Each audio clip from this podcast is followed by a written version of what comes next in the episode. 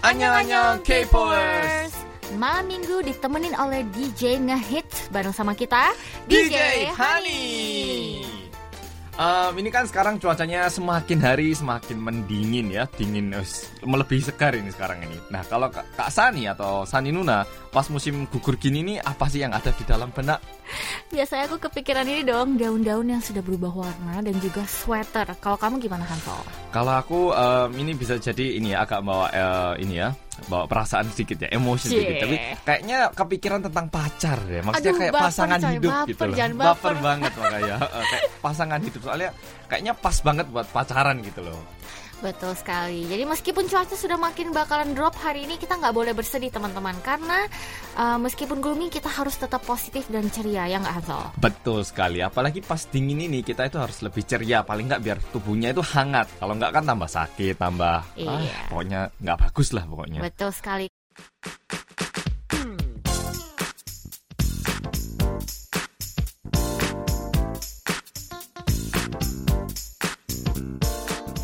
Oke Hansol, kita sekarang masuk ke info selebriti. Betul ya Hansol ngomong-ngomong kita kan dari tadi dengerin lagu K-pop kan. Uh, aku penasaran deh, kira-kira siapa sih yang memiliki royalti terbanyak di Korea dan mereka tuh kira-kira siapa ya? Iya ya siapa ya? Aku sendiri kayaknya nggak pernah kepikiran gitu loh untuk mikir siapa ya yang memiliki royalti terbanyak. Emangnya top 5-nya tahu nggak siapa? Siapa ya? Menurut kamu siapa? Em, menurut aku em, kan aku tahunya ini sih dulu aku pernah ketemu 2PM kan. Nah, Ah, di situ- serius? Oh, oh, aku dulu pernah bantu terjemah. Itu Oh 2011 bulan my 11 God. tanggal 11. Aku masih ingat. 11 11 11 di Jakarta waktu itu aku Kece terjemah. mas. Ah, waktu itu Junkei emang ini sih kayak punya bakat gitu loh. Jadi aku ngira kayaknya Junkei punya banyak lagu. Oh, I see. Tahu aku cuma itu. Jadi hari ini teman-teman Kepo kita akan membahas idol yang memiliki royalti terbanyak top 5. Wow. Dan ini kita kutip dari salah satu media internet yang khusus membahas mengenai K-pop. Dan di sini ada fan yang nge-compile idol yang memiliki copyright terbanyak berdasarkan informasi Korea Music Copyright Association. Uh. Nah, tadi kan guestnya ini kan uh, Junkei. Heeh, heeh. Kalau Maksudnya aku sih, aku mikir kayaknya Zico deh. Ziko ya si Ziko Zico. lagi kan apa ya naik terus sekarang kayaknya gitu. Betul sekali. Dia kan sangat terkenal untuk nge-produce-produce lagu gitu kan. Dan ternyata nomor satu drum rolls. nomor satu adalah G Dragon. Oh, Not a surprise ya, karena G Dragon ini memang sangat Not talented dan dia ini kan sudah dari dulu uh, membuat banyak lagu untuk Big Bang yang ngehits ngehits juga kan. bener sih. Dan G Dragon itu kayak ada gayanya kayak memang dia bakat bikin lagu gitu. Iya ya. Kayak gerak geriknya itu kayak kayak apa ya? Gerak geriknya itu kayak Sangat artistik gitu gak sih? Ya artistik kan? banget, oh, bener Oh. banget. Artistik banget. Emang berapa lagu ya dia punya dia ya? Menurut aku tuh uh, G Dragon ini nggak cuman dia pintar bikin lagu, tapi kayak dia all around a really good performer nggak sih? Dia perfect banget gitu. Iya sih kayaknya Ya kan? lumayan perfect loh. Fashionista, producing, apalah yang lain gitu Ngedance kan. juga. Ngedance juga. Dan Bener ternyata temen-temen K-pop G Dragon ini memiliki total 170 lagu yang terdaftar di sini.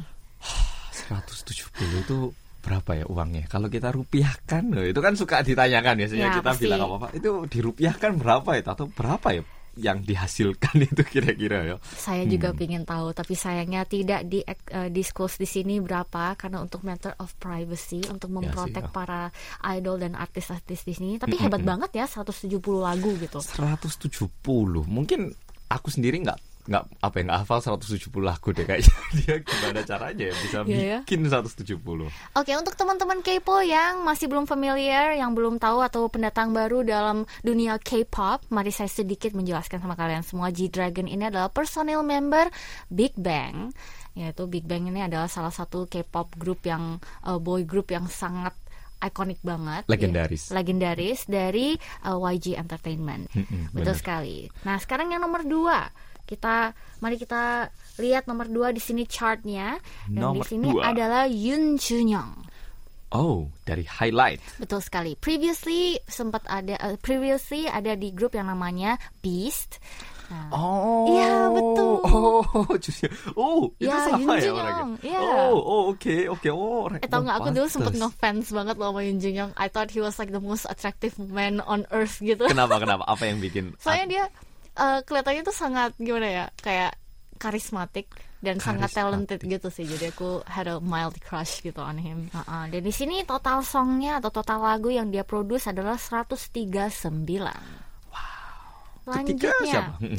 surprise, surprise, Surprise. adalah Zico, Ziako Seiko. dari Block B. Kalau ini lumayan nggak kaget sih karena Zico kayak kelihatan dia pinter banget memang bikin lagu. Dia punya lagu 113 ini untuk Hmm. Iya, tulis ya. keren banget.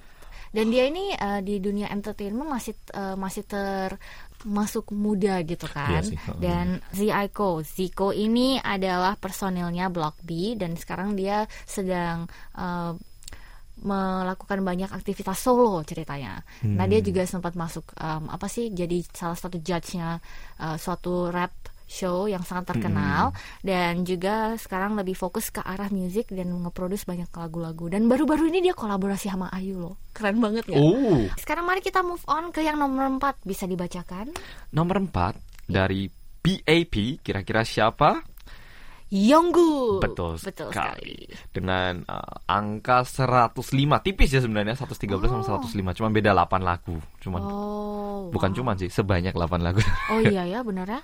Wah keren banget ya. Dan eh, peringkat yang kelima adalah dari Ravi dari Vix Fix. yang lagunya ngeproduce 100 lagu. Bagus banget angkanya. Ya, lagunya nomornya bagus ya, 100 gitu. Perfect banget. Wow, that was really interesting. Soalnya ini info yang menurut aku sangat interesting banget untuk teman-teman bisa tahu sebenarnya top 5 tuh siapa. Dan aduh bagus banget ya. Semoga G-Dragon, Yun Jun Young, Zico, Ravi, dan Yongguk bisa lebih bersinar dan sukses ke depannya.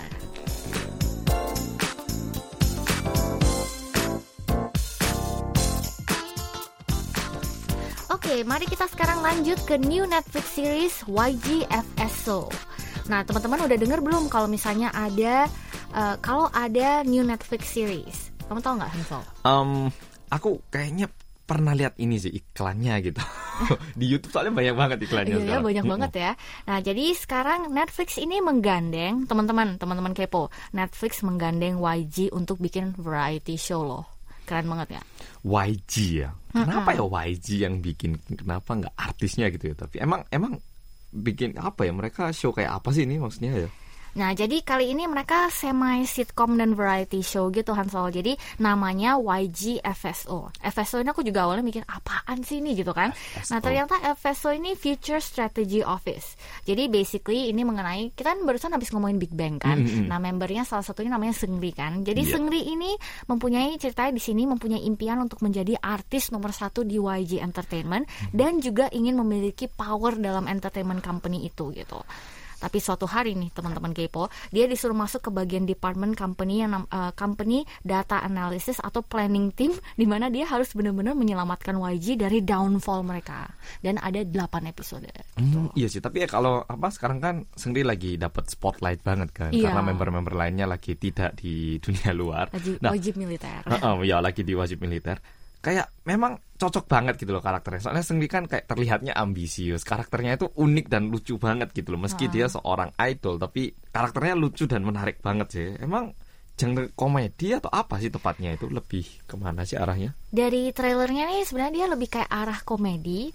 Da- eh, soalnya di sini eh, banyak banget mengenai kayak eh, tentang situasi YG juga dan em, di sini tuh di YG staff ini banyak eh, di sini main castnya itu dia lebih kayak troublemakers gitu jadi eh, misfits staff-staff yang aneh-aneh yang tidak diterima sama staff-staff lain secara sosial atau secara kerja mereka akhirnya dikirim ke departemen itu di mana Seungri bakal menjadi leader untuk ngelit tim ini sampai mereka bisa mendapatkan reputasi yang baik di perusahaan itu dan kembali bangkit menjadi nomor satu gitu ceritanya Hmm, tapi kenapa ya? Kenapa harus Seungri dan kenapa YG sampai staff-staffnya diikutkan kenapa ya kira-kira? ya? Maksudnya bukan staff-staffnya, maksudnya di sini tuh karakternya tuh sebagai staff gitu. Tapi mereka nggak employ ini untuk castnya ini sebagai eh, cast di YG FSO ini mereka em, mendatangkan banyak aktor-aktor yang di dalam di bawah naungan YG Entertainment gitu sih. Oh. Ngerti kan maksudku? Ah. Gitu. Oh, begitu.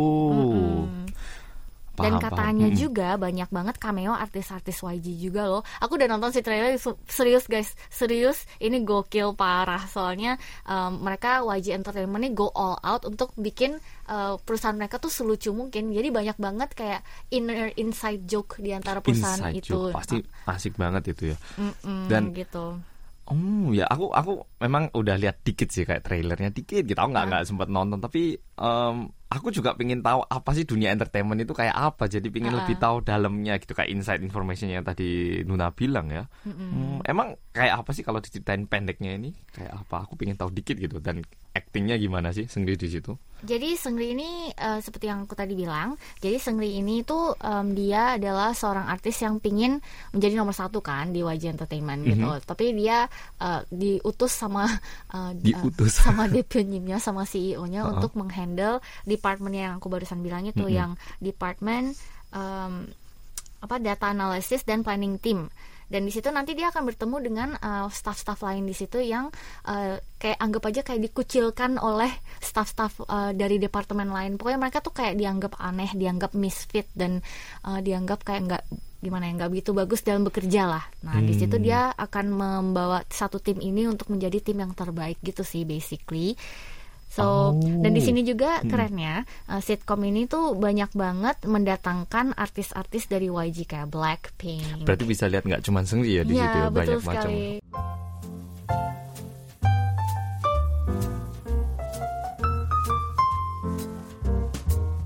Oke teman-teman, mari kita dengarkan Dear DJ, surat yang dikirim dari salah satu pendengar Kepo. Mau dibacain nggak Hansol? Oke, boleh. Eh, dari Hiro Yuki Akiba. Aku sempat ke Jakarta Agustus ini dan aku enjoy banget masakan Indonesia yang enak dan bahasa Indonesia kalian bener-bener nging- nginget ngingetin oke ngingetin lah sebenarnya ngingetin aku Salah typing. Iya, typo. Ngingetin aku sama liburan aku di Jakarta yang penuh dengan memori yang baik. Ingatan yang baik Ini maksudnya. tapi dari namanya orang Jepang kah? Iya, orang Jepang yang mungkin sudah uh, bisa berbahasa Indonesia yang sudah pernah tinggal di Indonesia atau mungkin dia belajar bahasa Indonesia gitu kali ya. Oh, udah stay di Indonesia Ah, ah. mungkin ya beberapa oh, tahun. Wow, orang Jepang. Keren banget ya namanya Hiroyuki Akiba. Halo Hiroyuki Akiba, terima kasih sudah uh, Mengirimkan. mengirimkan surat untuk Dear DJ. Uh, semoga ke depannya bisa men- uh, mengirimkan kita lagi dan kami sangat senang bisa menerima banyak surat-surat dari kalian semua teman-teman K-popers. Uh, kami juga senang banget uh, melihat kayak apa cerita-cerita di balik semua uh, di balik kalian semua kenapa menyukai uh, siaran radio kami yaitu Kepo. Dan aku seneng banget sih setiap kali dengar kayak oh aku suka banget masakan Indonesia. Seneng gak sih Iya kalau misalnya kamu dengar kayak gitu? Masakan ini jadi kayak pengen menjelaskan lebih Iya, lagi. masakan Indonesia, Indonesia. itu rendang gitu Iya. kan. Sambelnya Enak banget gitu. Sambelnya itu sama tempe dicolek gitu. Jadi Dicolek pengen gitu. menjelaskan lebih biar tahu cara makannya yang baik gitu sih. Betul. Terima kasih um, Hiroyuki Akiba dan sekarang mari kita move on ke Dear DJ surat yang lagi satu yaitu dari Okta Ayu. Nah, di sini Okta Ayu nulis, "Hai DJ DJ annyeonghaseyo." Hmm, kalau dibacain Dear DJ aku kali ini berarti Dear DJ pertama dengan kepo baru nih, DJ kepo baru nih ceritanya. Wah, selamat datang ya DJ aku ucap aku ucapkan semoga DJ kepo yang baru bisa terus menghibur para pendengar setia KBS WRI. Nah, untuk DJ untuk Dear DJ kali ini aku mau mengajukan pertanyaan ini aja nih gitu. Gimana perasaan DJ melakukan siaran kepo saat ini dan apa yang DJ harapkan ke depannya selama menjadi DJ di segmen kepo ini? Mau nge-request lagunya B1A4. Nah, gimana? Kita jawab dulu pertanyaannya ya. Ah, hmm, gimana? Kalau Nuna dulu gimana deh? Oh, perasaan melakukan dia siaran kepo pertama nih. Mm, mm, mm. Aku canggung.com dong. Canggung dong. Kok. canggung dong. Pertama kali radio dan nggak pernah sama sekali gitu kan. Jadi Iya, mm. it was Dan- really baru gitu. baru dan ini loh kayak anehnya itu kita kan biasanya bicara dengan uh, video jadi kayak Kamera, menjelaskannya itu bisa dengan tangan tapi kali ini kan benar-benar cuma lewat audio jadi ini Iya. kayak uh, suatu hal yang baru banget sih bener Bener banget. Mau kita pakai tangan juga nggak bakal ada yang lihat gitu. Bener. dan juga karena harus duduk di depan mic kayak jadi canggung Oh, tanganku keringetan dong awalnya awalnya tuh kayak dingin, keringetan dan aduh pusing deh pokoknya. Iya. Tapi untungnya uh, first rekaman kita berjalan dengan sangat lancar dan uh, aku juga sangat berterima kasih dengan dua DJ kami yang kece abis yaitu DJ Hansel dan juga Inho Inho. yang benar-benar chemistry-nya pas banget. Iya sih. Hmm, Jadi oke. asik sih. Uh, pertanyaan yang selanjutnya adalah apa yang diharapkan ke depannya selama menjadi DJ di segmen Kepo? Kalau aku sendiri sih berharap eh, kita bisa bikin siaran radio ini tetap menarik, tidak eh, mengecewakan orang-orang. Itu yang pertama banget kayaknya. Dan yang kedua bisa menjadi penyiar DJ yang bagus sih, karena nggak punya pengalaman kan. Jadi melalui ini bisa menjadi penyiar yang baik. Kalau Luna gimana? Oh, kalau aku sih sama juga sih, basically ya intinya begitu, maksudnya eh, biar bisa menjadi DJ yang lebih baik, yang eh, lebih asik dan juga aku ingin ke depannya kepo program kepo ini menjadi lebih fun dan juga at the same time bermutu gitu, maksudnya nggak cuman fun doang, tapi kita juga berbobot teman-teman. Berbobot. Jadi biar eh, nggak terlalu ya light gitu ya.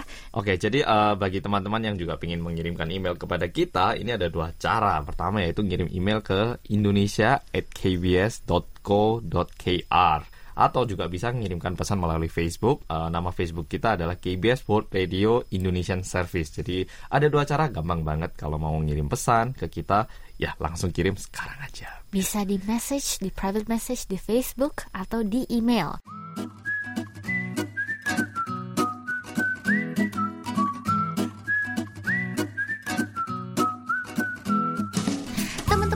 Kemarin kita sempat posting di Facebook page KBS World Radio Indonesia mengenai sebentar lagi musim dingin akan datang teman-teman. Gimana menurut kalian tren long padding ini? Long padding sering banget dipakai sama K-pop idol di bandara atau ketika mereka sedang beraktivitas. Karena sering dipakai oleh selebriti Korea, sekarang sudah menjadi tren di anak di antara anak-anak muda di sini. Bagaimana menurut kalian? Yay or nay? Yay kalau aku. Oke, jadi Kenapa? Kenapa dulu nih? Em, jadi eh, pertama Y karena itu menghangat menghangatkan ya. Jadi karena dingin banget. Padding dibuat panjang itu karena terlalu dingin paling Kayak nggak- selimut gak sih? Betul. Oh. Betul sekali. Mari kita baca komen-komen dari uh, K-popers yang kece abis. Mulai dari Hansel Oke, dulu. mari kita baca satu persatu dari Rasnawati.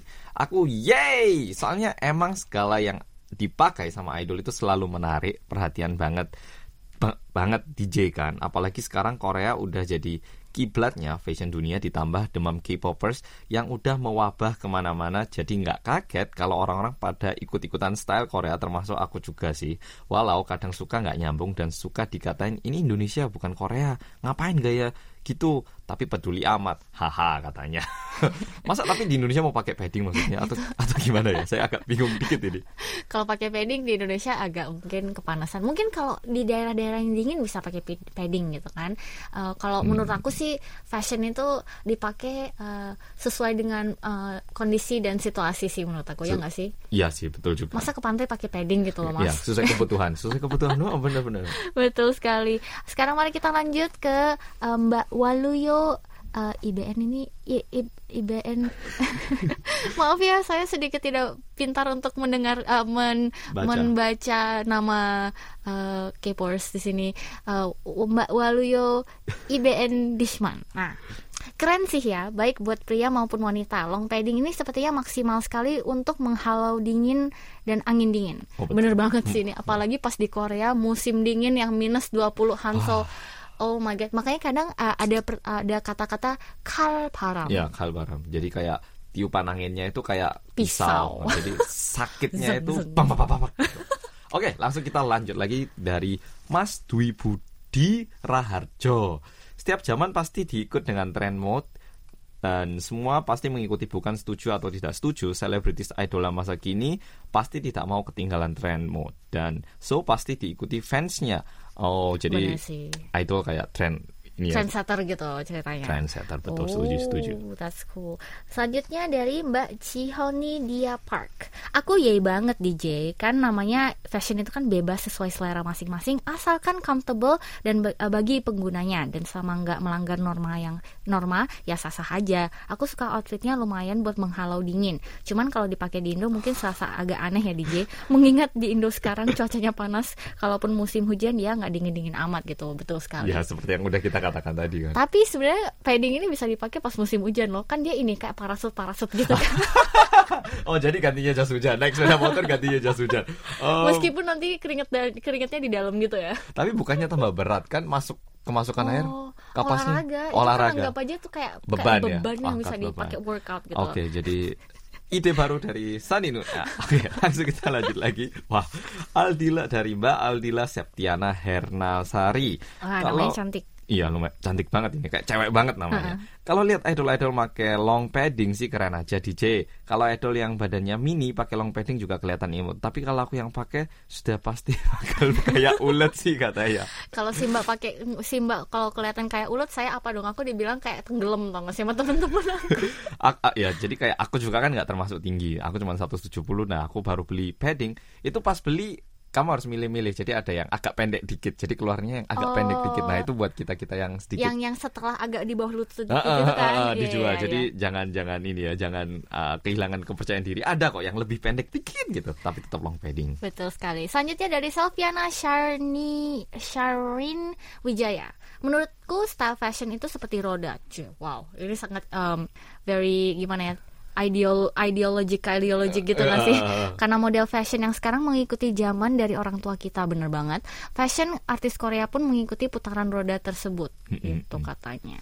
jadi kayak ini sih kayak rambut cowok kan juga apa sempat kayak diberdiriin terus duduk terus tahun depan beda lagi gitu Hmm, lanjutnya adalah dari Visti Desinta Ya. keren sih DJ tapi aku sempat iseng-iseng cek harganya dan saya terkejut Ya, terkejut. Terkejut. Waget ya, wuh. kalau ditanya saya mau beli atau enggak, jawabannya pasti enggak. Tapi kalau dikasih ya mau aja DJ. Harganya menguras kantong sih DJ. Hehehe. Tapi Tapi bener sih, harga baju-baju di Korea lumayan mahal sih, ya long nggak sih? maksudnya long padding memang eh, gunanya, fiturnya kayak bagus banget. Tapi harganya juga emang nggak murah, nggak nggak murah di kantong. Tapi dia ini um, ada sistem kelasnya gitu loh. Jadi ada yang uh, bulunya bulu angsa, ah, ada. bulu bebek, bulu apalah gitu kan. Terus itu beda-beda kelas makin uh, Kualitas, kuali- uh, kualitasnya kehangatannya beda. Iya betul sekali. Jadi semakin mahal teman-teman. Tapi ini penting ya karena aku tahun lalu pakai yang dari bulu apa gitu ya nggak jelas. Wah berat, nggak nggak hangat sama sekali. Kapas jangan-jangan Eh, itu. ha- harga itu menentukan kualitas jadi ya seperti itu. Lanjut. Selanjutnya Okta Ayu Melia Widanti. Halo DJ, kalau aku sih yay Wajar banget kalau banyak anak muda yang menggunakan long padding ini. Menurut aku looknya keren, stylish, dan bikin tampilan tetap kece meskipun sedang di musim dingin. Musim dingin bukan berarti hambatan buat kita nggak bisa tampil stylish Dan Betul sekali. Dan yang aku tahu long padding ini outfit wajib dipakai anak muda di Korea DJ. Ya jadi pernah ada orang Korea bilang kalau ada outfit musim dingin yang hampir semua anak muda punya gitu. Oh jadi hampir semua anak muda punya padding gitu kan. Kalau orang Korea yang pakai di musim dingin pasti cocok. Kalau orang di Indonesia pakainya pas musim apa ya? Dan meskipun harganya lumayan mahal bagi aku, tapi nggak masalah selagi nyaman dipakai dan pasti penampilannya tampilan kece gitu. Oh, Oh. tapi ini benar kayak tahun lalu kan eh, padding warna hitam yang ngetren kan Oh iya. sampai kita kalau ke Hongdae ke Gangnam itu kayak penuh dengan orang eh, orang-orang padding hitam gitu. Oh. ya kayak kan tahun lalu. Nggak tahu tahun ini kadang tahu sama aku nggak. sampai takut tau gak sih? Kayak semua hitam nggak Oh, iya oh, bener-bener. kayak bodyguard Boy gitu. bodyguard gitu. Dan kumpul-kumpul kan jadi kayak lucu-lucu. Aneh gitu tapi Uh-uh. memang bener sih. Eh, kayak mirip-mirip gitu. Jadi betul saya setuju. Kita lanjut lagi ke eh, berikutnya dari Mbak Erna Kurniawati yang pasti yay karena sangat bermanfaat melindungi badan dari udara dingin. Biar tetap sehat nggak mudah kena flu apa-apa yang dipakai artis pastinya akan jadi tren. Nggak hanya untuk masyarakat lokal tapi juga interlokal. Betul sekali. Dan btw Hmm, speaking iya sih of ya. flu teman-teman uh, please uh, tolong hati-hati karena sekarang lagi ada perubahan cuaca. Uh, mau kalian di Indonesia atau di Korea juga kita lagi perubahan cuaca Hmm, jadi ekstrim banget lah ya. jaga kesehatan kalian ya Ya, apalagi kalau pas dingin, eh, jangan bilang panas sumuk ya. Tetap mending dipanaskan sedikit lah daripada ntar kena flu. Menyesal Anda. Betul sekali. Selanjutnya dari Kuni Sangadati. Yay DJ, cukup dilihat saja udah nyaman dipakainya pada musim dingin. Kayaknya juga empuk, seempuk kasur jalan. Suka tidur ini pasti. Apalagi kalau dipakai dengan background salju tambah anget. Aku pernah lo pakai padding sebagai eh, ini alas alas eh, lantai gitu. Oh. Jadi aku pakai eh, pas lagi di rumah teman lagi Heeh. gak ada selimut dan Heeh. numpang bentar sejam doang tidur. Heeh. Itu enak banget loh Oh iya sih, Kamu mesti nyobain deh. Bener-bener. Tapi eh, setuju, setuju. Aku bisa membayangkan gimana hangatnya. Aku setuju. Oke, langsung lanjut dari Erin Asa. Yeay! Hey, ini terlihat hangat dan nyaman dipakai. Pernah baca mengenai tren long padding ini, kupikir ini cukup cocok untuk menjadi tren di samping harganya yang agak mahal. Karena dilihat dari segi kualitasnya juga, dari dulu ingin sekali coba pakai jaket ini, sayangnya di Indonesia nggak ada musim dingin. Musim penghujan pun suhunya nggak begitu dingin, pakai jaket biasa sudah hangat. Iya sih, tapi Oh, mungkin karena kebanyakan kita tinggal di Indonesia mungkin di tempat-tempat yang panas, tapi di Papua katanya katanya itu kan ada tempat yang turun salju. Oh iya ya. Iya, mungkin kalau mau pakai di Indonesia ya ke Papua. Sebenarnya sebenarnya bisa dipakai juga, bisa dibeli teman-teman pas kalian misalnya ke luar negeri pas musim uh, dingin gitu. Sebenarnya bisa dipakai. Waktu ke Korea gitu misalnya. Betul sekali. Yang terakhir adalah dari Resti Novia. Nah, Resti Novia dibilang aku pasti yay DJ lucu dong long paddingnya katanya. Oh. Lucu sih, iya. Kalau oke, okay, sekarang kan tadi aku udah bilang kalau uh, Sani Nuna gimana dengan long padding ini? Oh, aku suka sih long padding. Aku dari dulu suka. Cuman aku nggak gitu suka yang warna hitam sih. Soalnya uh, terlalu terkesan sangat serius. Seperti yang kalian tahu kan saya suka warna-warni gitu ya. oh. ya. Jadi kalau warnanya warna-warnanya aku suka sih. Tapi basically aku suka nyaman. Jadi long padding tuh lumayan bagus. Iya sih suka. nyaman. Oke, okay, terima gitu. kasih. Saya baru beli long padding hitam soalnya. Oh, terima aduh, kasih ya. Maaf ya. Sudah digitukan. Terima kasih banyak. Bukan banget. begitu maksud saya. Oke, sekian untuk kata kamu kata aku minggu ini dan tetap berpartisipasi untuk minggu depan, depan dan depan ya dan terus menerus. Oke, dan untuk yang beruntung minggu ini gimana Hansel menurut kamu? Komen yang paling impresif banget di sini apa? Uh, menurut saya ya, uh, jadi uh, yang paling impresif sih yang ulet menurut aku. Berarti Aldila Septiana Hernasari. Woo, selamat. Congratulations. Congratulations. Oke, okay, maaf. Oke, okay, jadi uh, selamat ya. Jangan lupa untuk konfirmasi data diri kamu lewat email kita indonesia@kbs.co.kr ataupun papan umum website kita.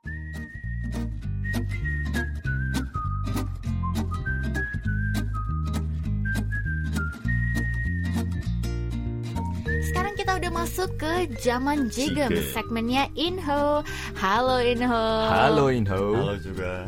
Waduh, iya kabarnya? Gimana kabarnya? Uh, seperti biasa, mana-mana aja. Kamu potong rambut ya? iya nih, soalnya kemarin udah acak-acakan banget. Oh. Wait, wait. Uh, penonton K-pop si Inho sekarang semakin ganteng. Wah, saya jadi minder ini. Gimana ini? Oke, okay, you know, uh, minggu ini kita jalan mau diajak, oh nih, apa yang mau diberitahu nih? Kita mau jalan ke mana nih? Uh, minggu ini gue habis jalan ke Kakao Friends Concert Museum season oh. ketiga. Oh, Kakao Museum. Season ketiga berarti seru banget dong ketemu banyak karakter kakao gitu gak sih? Iya pastinya. Oh. Begitu masuk gue udah disambut sama patung Ryan yang gede banget tuh. Oh patung Ryan aku suka banget dong. Iya, jadi kebetulan aku kemarin tuh emang ke sana. Tapi ini dimulainya dari kapan sih tepatnya itu? Uh, jadi Kakao Friends Concert Museum kali ini dibuka dari tanggal 6 Oktober 2018 sampai dengan 31 Maret 2019. Oh, sampai oh, tahun depan. Oh, gitu. Masih baru minggu depan kemarin gitu dong ya. Museumnya ada di mana sih? Ya, museumnya terletak di Hongdae sebelah Kakao Friends Store. Di situ lo tinggal turun lewat eskalator dan udah sampai deh. Hmm, hmm. Jadi ini kalau season ini kan season ketiga itu ada apa aja sih di dalamnya mungkin bisa dijelaskan. Nah, berbeda dengan season lalu yang memamerkan karya-karya seni yang dipadukan dengan karakter Kakao, season ketiga ini dimeriahkan dengan games dari Kakao Group seperti oh. Kakao Friends Racing, Black Desert, dan Player Unknown's Battleground atau biasa disebut PUBG. Oh my god, PUBG. Iya. Yeah. Wow, asik banget. Berarti Kakao Museum ini kali ini bertema games gitu ya? Ya ampun pasti seru banget. Dan pasti bakalan kayak banyak hal yang unik gitu gak sih ceritanya? iya nih ah, menurut gue yang unik dan lucu adalah ketika gue masuk ke museumnya. Gue diminta untuk download aplikasi Kakao Museum. Oh. setelah itu gue tinggal buka kamera terus gue bisa lihat bahwa ternyata ada karakter Ryan yang lagi nuntun gue di dalam museum. Lucu kan? Wow, oh iya dia bisa banget. nuntun gitu ya? Oh, Uh, aku juga lumayan suka game kan, tapi kalau gamenya sendiri apa aja yang dipamerkan yang bisa kita lihat, bisa kita coba? Nah, di sana banyak dipamerin item-item dari tiga games tersebut secara langsung. Menarik sih karena biasanya kan gue cuma lihat di dalam game doang, ah. tapi kemarin gue bisa lihat wujud aslinya. Oh iya ya, berarti lu gamer juga gitu dong? Iya, apalagi kan game zaman sekarang tuh grafiknya udah keren banget ya, jadi oh, jadi bikin betah banget loh. Ini yang penting ini, itu rame nggak? Ke sana ngantri nggak? Ini penting nih. Iya, Ke sana iya. ngantri kan agak gimana gitu loh, gimana gimana? Banyak yeah. orang nggak? Banyak banget pengunjung dari anak remaja sampai orang dewasa ya. Oh. Terus kita nggak cuma bisa lihat aja nih, kita juga bisa mencoba simulasi untuk game Kakao Friends Racing dan PUBG. Oh my god, simulasi. Iya, Kayak kita jadi pemainnya beneran gitu ya. kita mencoba real banget lah. Oh, udah nyoba apa aja emang di situ? Apa yang sudah Anda coba? Em, karena antriannya cukup panjang, jadi gue gak bisa buat coba semuanya. Oh. Sayang banget. Tapi gue sempet mencoba simulasi game Kakao Friends Racing sih. Oh, Kakao Friends Racing ini gamenya kayak gimana sih? Kakao Friends Racing ini tuh game balapan dengan karakter-karakter dari Kakao, tapi masih belum rilis di pasaran. Simulasinya itu dilengkapi dengan kursi berbentuk mobil, ya mirip sama Game Master lah. Oh, berarti sensasinya bakalan beda dari HP gitu ya? Ya, terus di game ini cewek-cewek pada ngumpul. Soalnya dekorasinya kan lucu. Ada Ryan lagi, lagi naik mobil. Ya, pantesan. Cewek-cewek kan suka yang unyu-unyu gitu gak sih? Hmm, ber- Ini simulasinya berarti kalau ka- ada kakao game eh, yang Friends Racing ini terus apa lagi nih simulasi lainnya ini? Oh ya, di corner PUBG ada simulasi yang menggunakan VR gitu. Jadi kita seakan-akan kita tuh turun dari pesawat menggunakan parasut, Oh. kayak di gamenya gitu. Kayaknya seru sih, tapi sayang antriannya panjang banget. Wah, sayangnya. Terus selain itu ada yang lain nggak? Mungkin ada kayak senjata-senjata gitu. Oh ya, di situ gue sempet foto pakai helm dan panci, yang mana itu kan ciri khas banget dari game ini ya. Terus kita juga bisa lihat, kita juga bisa beli aksesoris dan t-shirt yang berhubungan sama PUBG. Berarti ini yang ini ya yang suka main PUBG atau yang suka-suka game ini wajib ke sana ya. Ini Iya. harus coba gitu ya. Must gitu. Hmm. Heeh, terus di corner terakhir ada game Black Desert. Di situ gue bisa lihat map dari kota-kota yang ada di game itu dengan screen yang besar. Eh, dan gak hanya itu, kita bisa juga foto bareng karakter-karakter dari gamenya. Oh, jadi pengen lihat ini ya hasilnya ya. Uh, but by the way nih, makasih banget buat liputannya minggu ini. Jadi bagi pendengar yang suka game dan mau berkunjung ke Korea ataupun yang ada di Korea, jangan melewatkan kesempatan ini. Apalagi kan sampai 2019 ini Mas Yan ya. Betul sekali. Kakao Friends Concept Museum Season 3 dibuka dari tanggal 6 Oktober 2018 sampai dengan 31 Maret 2019. Jadi jangan kelewatan ya teman-teman kepo. Oh ya, seperti biasa, foto-fotonya bisa kalian lihat di situs world.kbs.co.kr slash Indonesian. Oke, terima kasih banget Inho untuk liputannya kali ini. Ya ampun, kita eh, benar-benar excited banget untuk liputan minggu depan. Makasih banyak ya Inho. Terima kasih banyak. See you next week.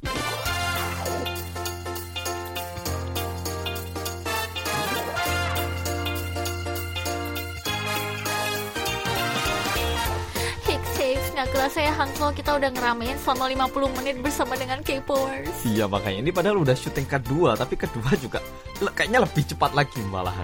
Iya, cepet banget. Aduh, makasih banget teman-teman K-Powers udah nonton kali ini Terima dan kita kasih. bakalan kembali lagi di minggu depan. Jadi, so, sampai K-Pow ketemu. dan DJ Honey akan kembali lagi. Sampai ketemu minggu depan. Bye bye. bye.